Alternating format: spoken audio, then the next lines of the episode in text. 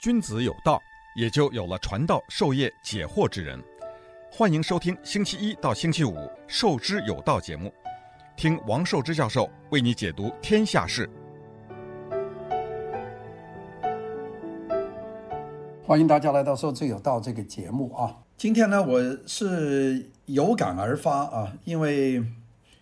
昨天呢，我是呃去看一个书店啊，这个书店里面呢。这个书很多啊，那我有很多书我都是呃了解的，因为作为我这样的一个做做了一辈子这个学术的人呢，这个看书也应该还有一点呢，也不不能说那么看的那么多，但是我还是看了很多。呃，偶然看见了那个一九八八年的一本书啊，这本书是保罗肯尼迪写的《大国的兴衰》，呃，那本书我是研究生读完了以后看。因为那本书他，他呃，我我研究生毕业了，已经到大学工作了，然后呢，那本书才出版。呃，其实严格的说，我第一次看这本书是在美国啊，那个时候我是在，我忘记了，我应该是在费城啊，那个八十八十年代的下半期在，在在费城大学，在费城大学那个有一个书店，书店的那个正中间那就，呃。摆了他这本书，这个书是属于当时呢卖的比较好的学术书，呃，叫做《大国的兴衰》（Rise and Fall of of 呃、um, Great Powers） 这本书。这本书我我一看那个题目，当时八十年代啊，呃，还是很感兴趣的，因为那个时候，因为中国刚刚刚刚开始出头啊，中国那个时候，你想八八年那个书出来。中国那个改革开放也就进行了大概就不到十年啊，七九年深圳特区的建设，到了八八八年左右，这个已经初具规模啊。我呢也在国内呢是做了第一阶段的这个设计教育的工作，然后呢到美国当这个访问学者。那么在那个时候，我的感觉呢是，那美国还是一个很强大的一个力量，因为你到。宾夕法尼亚大学去听课，那些学者的气度啊，他们的眼光啊，他们研研究的内容啊，他们著作的深度啊，还是还是很够的啊。那个时候，呃，那些细的事情我就不讲了。就是说这本书呢，当时在他们学校一个书店都摆在前面。这个这个保罗肯尼迪的这个大国的兴衰，放在那个中间英文版的。呃，他当时出的就是那个精装版，那个我作为一个穷的一个学生呢，当时买那个书还是有点下不了手，因为它好像要几十块钱吧，那个我忘记了啊。呃，后来翻了一下，站在那个书店里面看了一下，还是觉得这本书呢还是相当的好啊，就是完完全的这个超越了我期待的那个。内容，因为我们原来看的都是看这个这个讲西方文明的兴衰的这些书，这是比较早的书，像什么斯宾格勒啊，那还有更早一点的像吉朋啊，这些书都是起码一百年的书，或者是呃有上千年的书啊，都很很老很老的书。那个突然间看了一本讲这个世界的这个大国的兴衰，呃。那个时候正是那个一一九八八年、一九八九年啊，大家知道那一年这个欧洲发生了很多的这个事变，那个后来苏联就解体了。那那个时候，其实，在我们思想当中，这个所谓大国为什么会兴，大国为什么会衰，对我们来说，那个心里还是一个很大的一个疑问啊。到现在为止，我觉得呢，这个事情也还是我心中的一个。一个很大的一个关注的主题，就是这些大国为什么兴，什么衰？那不是指那些本来就很弱的国家，像什么啊，现在讲阿富汗啊，阿富汗的这个兴衰，我觉得没有什么，没有什么问题，它就是衰的啊，它永远兴不了，就是因为它的地理位置太差，呃，地理位置决定了它的种族一定分散，十四种不同的语言，几百个不同的部落，被这个新都库什山把它切成一一条条的小块。没有人能够把它搞定，所以说是帝国的坟场，那是他的，他他就是衰，他从来没有兴过。所以呢，对这种国家的兴衰呢，那他真是，如果有人出本这样的书，我我觉得这个国家就没兴过，嗯，没什么好看。那么，但是对于大国的兴衰呢，我们是真正的是有，是我们一个始终的问题。那这个问题不是我们光我们国人的一个会想象的问题，这个外国人也会想这个问题。那当时八八年，保罗肯尼迪的那本，呃，这个大大呃大国的兴衰那本书出来的时候，呃，美国是正兴的时候啊，那个时候美国有点如日中天啊，那个这个一直发展下来到九幺幺啊，这个就是一个逆转，因为到了那个八九年、九零年，美国那个那个势头正猛，那么这个时候。保罗·肯尼迪这个大学者出了这么一本书，这本书呢其实是给我们一些警示，呃，也就是说，你不要觉得，比方说像美国现在很兴，这个国家会衰的。一个国家逻辑的来讲要兴衰，那么这本书我后后来还是买下来了。买下来以后，我记得用了很长的时间看，因为我看他那个书呢，也就不真正是。就是把文字看的，因为他讲到了很多，比方说他的第一章讲到了这个是一五零零年，就是明朝当时实行海禁，这个郑和下西洋回来了，这个明朝是如日中天的，怎么明朝会这个衰落下去，衰落到我们后来看的这个万历十五年啊，华人语的这样的书，那那这个怎么衰的这个过程，其实对于我们来说，那个是一个很感兴趣的问题，所以呢。我那本书我大概看了大概半个月啊，半个月一一一点一点看，看完了以后呢，感慨良多。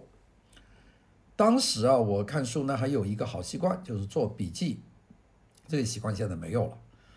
因为现在你怎么做呢？笔记太多了，我现在这个柜子里都是装的满满的笔记，那，所以呢，那个时候就是看了这个书以后呢，我觉得这个书是一个我值得好好学的书，那这本书就放在。放在我的书房的书架里面，这一放呢就是三十年了，八八年、九八年、零八年、一八年，这放了三十多年。那本书那套书还在那里。那说这个这本书呢，其实有很多内容呢，我就忘了。忘了以后，我昨天啊、在在一个书店，那个书店挺不错的，那个书店是那个。日本的一个设计师安藤忠雄设计的一个书店，做成一个像一个蛋一样的那一这么一个房子啊，在一个高楼的上面，我就到他那个书店里面去去看书。那么这样这样走了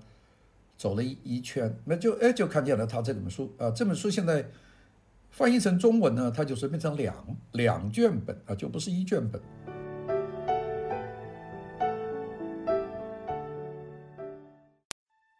君子有道，也就有了传道授业解惑之人。欢迎收听星期一到星期五《授之有道》节目，听王寿之教授为你解读天下事。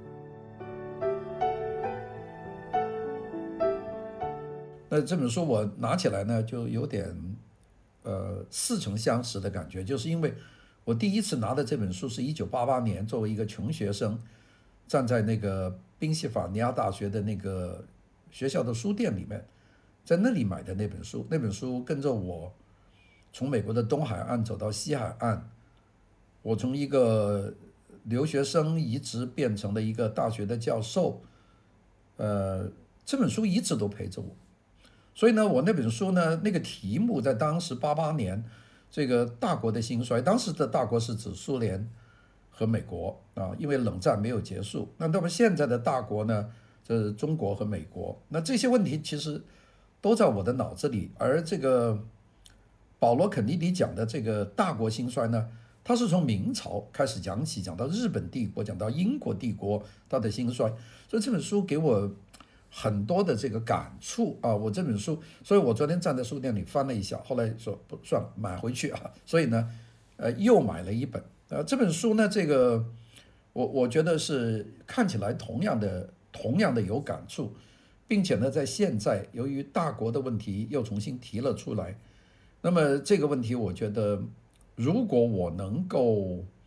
呃结合现在的一些情况，呃这样呢来谈谈保罗肯尼迪的这本书呢，我觉得会是很生动的一个题目。那所以呢，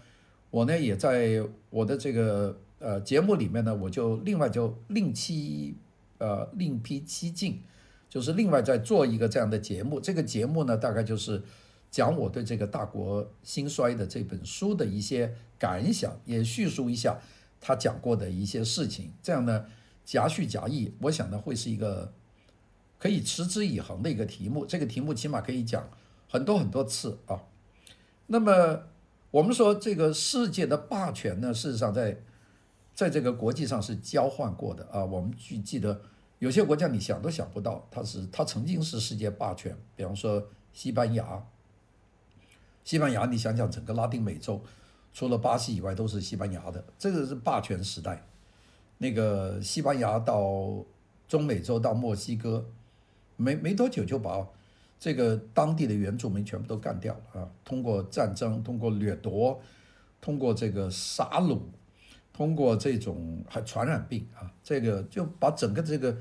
南美洲的印第安人差不多就灭绝了。现在是剩下很少一点在安第斯山啊，他们他们呃，我们现在看得出他们这个脸型跟那个这个欧洲人是不一样的。那么西班牙曾经有一百多年，那就是世界的霸权啊，这个霸权后来。连荷兰人都做过世界的霸权，那荷兰人决定了很多东西，像这个贸易啊，这个银行、支票，这个荷兰人做了很大的事情，并且荷兰人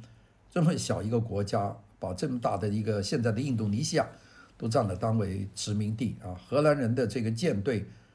去了很多地方，我到印度尼西亚的马六甲啊，那里有荷兰人做的，把葡萄牙人推翻，做了荷兰人的这个要塞。啊，荷兰人跑到日本去了啊，呃，在在日本也有一个时期，荷兰荷兰人这个，你现在想都想不到，他也是世界的强国，他掌握了某些东西，可能军事力量，呃，或能特别的技术，或者是呃他们的这个金融的政策，然后很快这个权力转到英国人的手上，英国人这个也很厉害啊，这个有一百多年啊，英国人是世界上的霸权。那个整个的世界，这个英国人都都染指啊，这个法国人也有，但法国人那个权力范围要小得多啊。那英国呢是非常厉害的，英国，你看它这个从北美啊，这个整个到这个澳大利亚，到新西兰，到这个缅甸，到印度啊，当时还没有巴基斯坦，到阿富汗啊，现在到阿富汗，英国在那里打过三场仗。那个到呃香港啊，到这些地方都是英国殖民地，所以英国呢号称日不落帝国，就觉得自己是个非常牛的。那么英国的这个霸权地位一直到第二次世界大战啊，他的那个军舰在新加坡的外海给打沉了，那个威尔斯亲王号啊就给给日军炸沉了。那么基本上英国的这个帝国地位就开始没落了。那到第二次世界大战以后。这个美国在四四年，这个成立了这个布莱登森林会议啊，把那个美元和黄金这个进行挂靠，那么这个英国的英镑的地位也就垮下去了。所以到第二战以后，英国的霸权地位就交出去了，那么就出现了美国。美国呢，这个崛起和苏联的这个崛起是同时的，那所以当时的世界大国呢，两个竞争的就是两个啊，一个就是。苏联一个就是美国，这个呢一直维持到一九八九年、一九九零年，啊，到苏联解体，啊，到苏联解体以后，美国就变成当仁不让的一个大国，那非常大的一个国家，这个美国就是变成了世界的霸主。这个好景不长，没多少年啊，从九零年啊到这个零零年，这这个大概就是十年十年的时间啊，美国那个时候呃。如如日中天啊！那那段时间我我们我都在美国啊，那段时间体会很深啊，在美国的那种提出全球化呀，提出这个呃很多新的概念呢，这个把全球作为它的工厂啊，这个用华尔街来管理这个美国的这个政策啊，美国政府的很多举动啊等等这些，我我们都都历历在目啊。然后九幺幺以后。啊，美国的这个地方就受到影响，随着两次的伊拉克战争啊，随着阿富汗战争，那么一直闹到现在，美国的这个地位呢就开始就削弱。那现在就是一个，呃，我们说是一个被削弱的一个衰退的一个美国。那么崛起的新的这个世界大国就是中国。那么现在是东是西，呃，这个问题始终是在我们当心目中的一个问题，就是大国的兴衰啊，有兴有衰，好像世界上没有见过哪个国家是永远的新的。罗马帝国也崩溃了，那那么。那么强大的帝国，呃，奥斯曼土耳其帝国也崩溃了，这个哈布斯堡王朝也崩溃了。这个我们隶数一下这些大国，包括中国的这个汉唐，这个多大的帝国啊！到宋到明到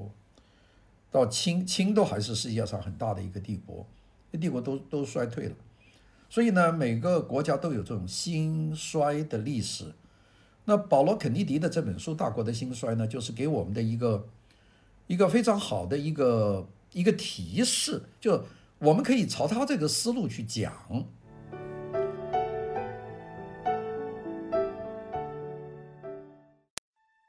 君子有道，也就有了传道授业解惑之人。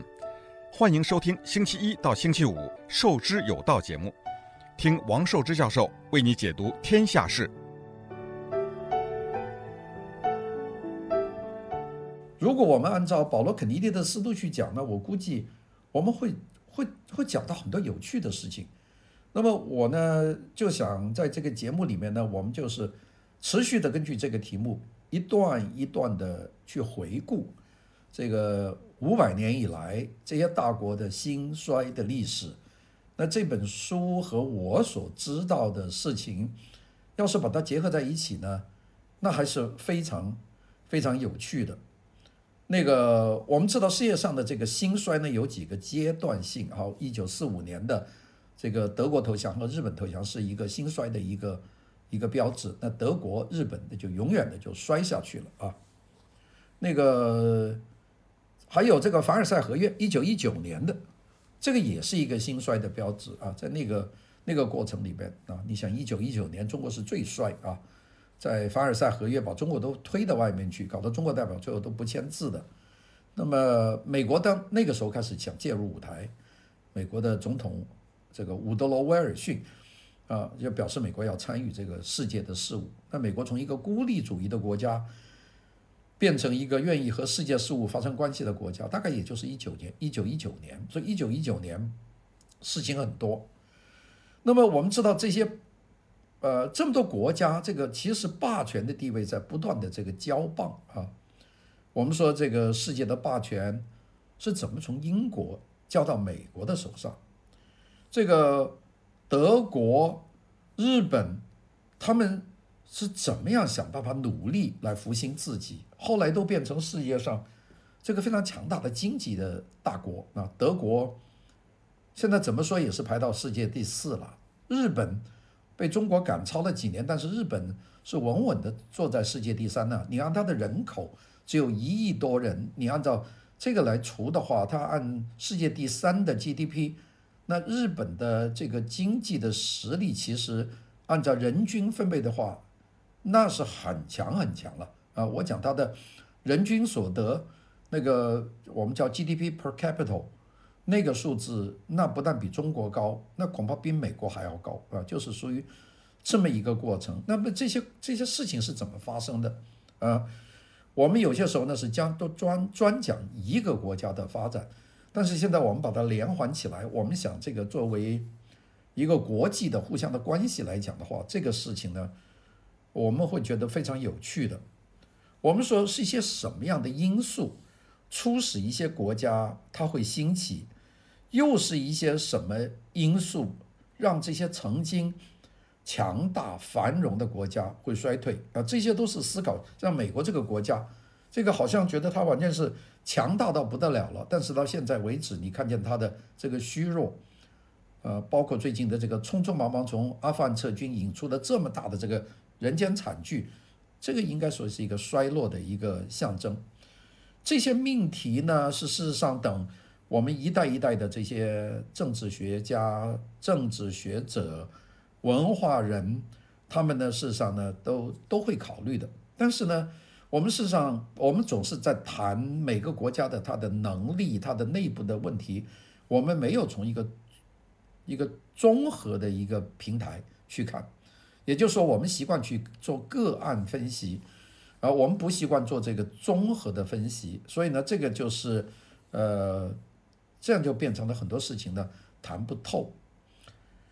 呃，保罗·肯尼迪呢是耶鲁大学的一个历史学的学者啊。他这个保罗·肯尼迪，他在八十年代初期，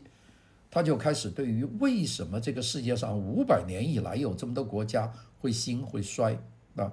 他对这个问题呢大问题感兴趣。他的兴趣不是说对某某一国，我们知道有很多学者是专门研究美国的，有很多学者研究日本的，有很多学者研究这个德国的。这些有些很多学者研究英国的，他们对对于这个国家的研究比较深，但是很少有人呢，就从大国兴衰这个国际的大环境，就这个平台放得这么大，所以呢，他就努力的呢就写书。那他原来的意思，八十年代初期啊，就是他当时在耶鲁大学历史系教书，他想一本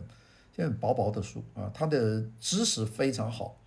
他是他就想我写一本不大的书。这本书呢，能够就把这个问题呢就归纳在里面。那么这个基本上呢，就是对过去的几个世纪里面有关大国兴衰这个题目呢，进行一些自己的阐述啊，他把这个道理讲清楚。那么所以呢，他就呃在在这本书，他就开始去做一些别人的这个已经写过类似题目的这个研究。这个研究呢，我们看见有一本呢，就是兰克啊。我们知道这个兰克学派啊，这是一个历史学的一个重要的。我我曾经给他讲过，我读历史的时候，这个呃受到兰克学派的影响。兰克这是一个实证主义啊，实证主义。兰克呢写过一篇文章，那这个他早起来，兰克是一八三三年写过一篇文章，这篇文章叫做呃。各个大国，那我们译成中文叫诸个大国，我们叫就是各个大国吧。那他在这篇文章里面呢，他就谈了当时兰克所在的这个他的这个地位所看到的若干大国。你想，兰克那个时候的大国就是英国，那个时候兰克一个德国人，他的德国还没有统一呢。德国是到一八七一年的普法战争以后，德国才变成一个统一的民族国家。当时德国还分裂成好多个这个很小的诸侯国。所以兰克当时谈的这些诸大国，其实这个德国算不上。那德国当时最大普鲁士啊，普鲁士，但奥匈呃非常的厉害啊啊，这个土耳其的奥斯曼帝国那非常的强盛。那么这个，所以这位兰克作为一个德国的，那我们叫普鲁士的这个设计学家呢，他当时看到的书呢，他研究的最多的呢还是这个西班牙。因为在他一八三三年写这个诸大国这篇文章的时候，英国呢还没有达到顶峰。你像鸦片战争到一八四零年才开始爆发，兰克的书这一那篇文章一八三三年就写了，那个英国变成一个顶级的这个大帝国，那还在兰克去世以后了啊，所以呢他并没有把英国做，但是西班牙他要研究，但西班牙已经衰了啊，一八三三年，所以呢看了这个书，所以呢这个啊。呃保罗·肯尼迪呢，就根据这个兰克的这本书呢，就做了点研究。他呢，基本上呢，他呢就是把所有的不同的学科把它混在一起，来写一个全面的一张 panorama。panorama 就是一个全景画。嗯，我们说每有些人是研究军事，有些人研究经济，有人研究国际关系，有人研究文化史。这个都是分开的啊，我们有研究德国、研究英国、研究这些国家。这个保罗·肯尼迪以他在耶鲁大学这个丰富的经验呢，他做了一本什么样的书呢？他这本书呢，就是把这些东西全部综合起来用，就是外交史、军事史、经济史、文化史、国际关系史，把它统统的放在一起，这个在写。啊，这个一写，给人的这个感觉啊。就是他站在一个更高的位置去看大国的兴衰这个主题。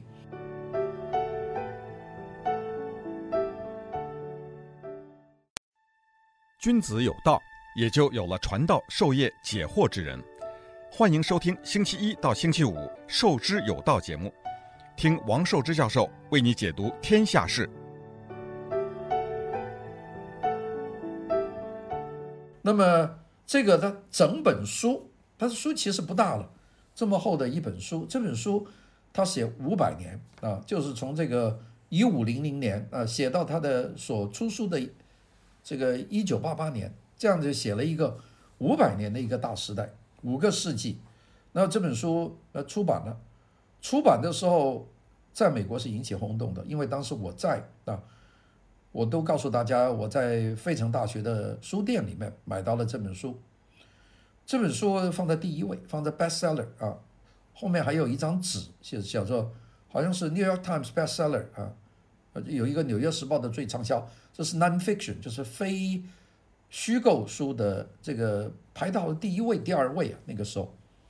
当然我我买的时候是买的贵，我买的精装本，因为它只出了精装本。但是过了半年以后，我再再去书店去看的时候，那就已经出这个平装本了，呃，便宜很多。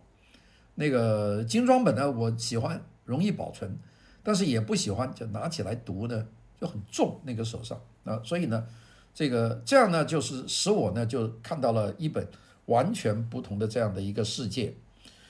那么我们知道呢，当时美国的这个书架上没还没有这么样一本书，没有人这么去写。你你写这个斯宾格勒的书，那都是还是处在很早，并且斯宾格勒的那个学术的那个那个深度，他比不上这个保罗肯尼迪。斯宾格勒他他他有很多东西呢，基本上就是从当时很有限的资源里面写出一些敏感的思想。这个保罗·肯尼迪的那完全就是站在一个学者的高度，站在耶鲁大学历史学的这个位置上面，他是纵观世界。那么，所以呢，他呢就写这本书。他这本书的最好的一点就是他拿美国作为大国兴衰的一个样板啊，因为美国当时正在往上走，所以没有人会说美国衰。他呢就开始讲出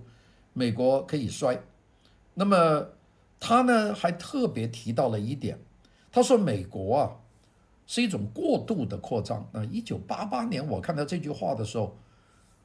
这个 excessive expansion 这句话的时候，我觉得难以理解，因为当时美国在全球的扩张，我们知道美国搞石油，但是美国在各个国家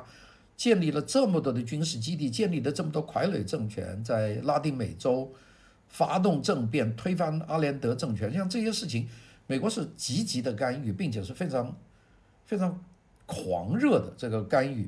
那么他在这那个时候，你在一九八八年苏联都没垮，他就讲了一句，他说美国的过度的扩张，它会造成比苏联还要快的衰落啊，他讲的这么一句话。那这句话为什么后来他那本书我把它放起来呢？因为到了一九九零年苏联解体了，苏联解体以后呢，我觉得这个题目好像就是一个伪命题了啊，就没有注意看了。为什么我昨天又买了？这本书的中文的译本呢，就是发觉，哎，他讲的很多事情，他八八年就讲到了，所以美国的衰落是非常非常快的，因为它过度的扩张。那么，所以呢，我们说这个是一个非常的一个特殊的一个人。当然，有些人说他是一个非常糟糕的预言家，因为他在一九八八年说美国的衰落要比苏联还快，啊，过了一年苏联就衰落了，就垮掉了。两年以后，他写了这个书，苏联呢就瓦解了。但是呢，他的这种思维，这个给当时的学术界、给文化界，甚至一般的人都造成了一个很大的冲动啊！我我我到洛杉矶工作，啊，我想哪一年呢？是八八九年，嗯，我八九年在洛杉矶，对，八九年啊。那还没有还没有当教授就兼课，九零年左右我到学校去做事，我是九九三年好像变成这个 full time 就变成全职的教员了，叫 faculty member。那个时候我们我们有一个理论系啊，呃有很多教员，有时候大家吃饭，我们这个一个月大概有一次碰头会吧，就是我们教员有五五十多个教授，大家坐在一起聊天，呃我当时。就提到了这个保罗·肯尼迪这本书，我估计我们在里面的每个人都看过。啊，你说一本书又是一本新书。你想我在九零年跟教员提出这本书的名字的时候，那个一本三年前的书，又不是一本什么特别的侦探小说之类的，所有的教授都看过。我我觉得这个我有点，我也很震惊。当然觉得自己也对的，就是那么早看，并且也花了几天的时间去看，这个是对的对的。他的名字呢？也就那个时候出名了。你讲 Paul Kennedy，呃，他跟肯尼迪家族没关系啊。大家讲讲，他就叫他就叫 Paul Kennedy，这是一个姓。那么，所以呢，这个他后来变成了一种文化现象。在他以后呢，各种各样的关于兴衰的书就出来了。啊，那个时候，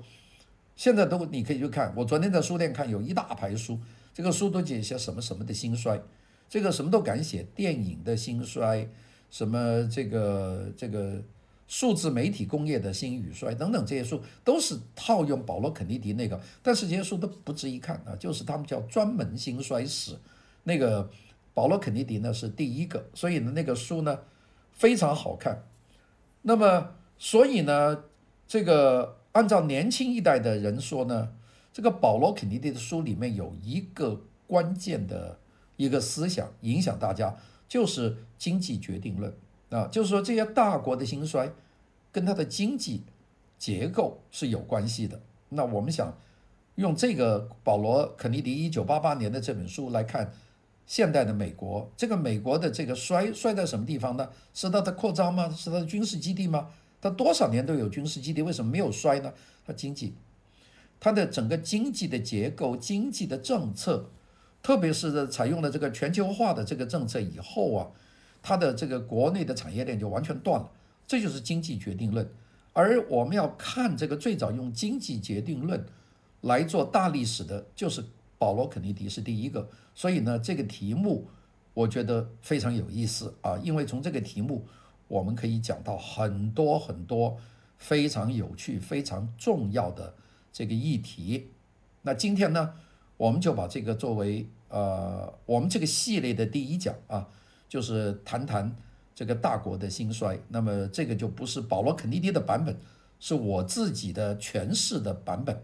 那希望大家呢能够一期一期的听下去，这个节目呢会给大家很多啊新的一些不同的看法。谢谢大家。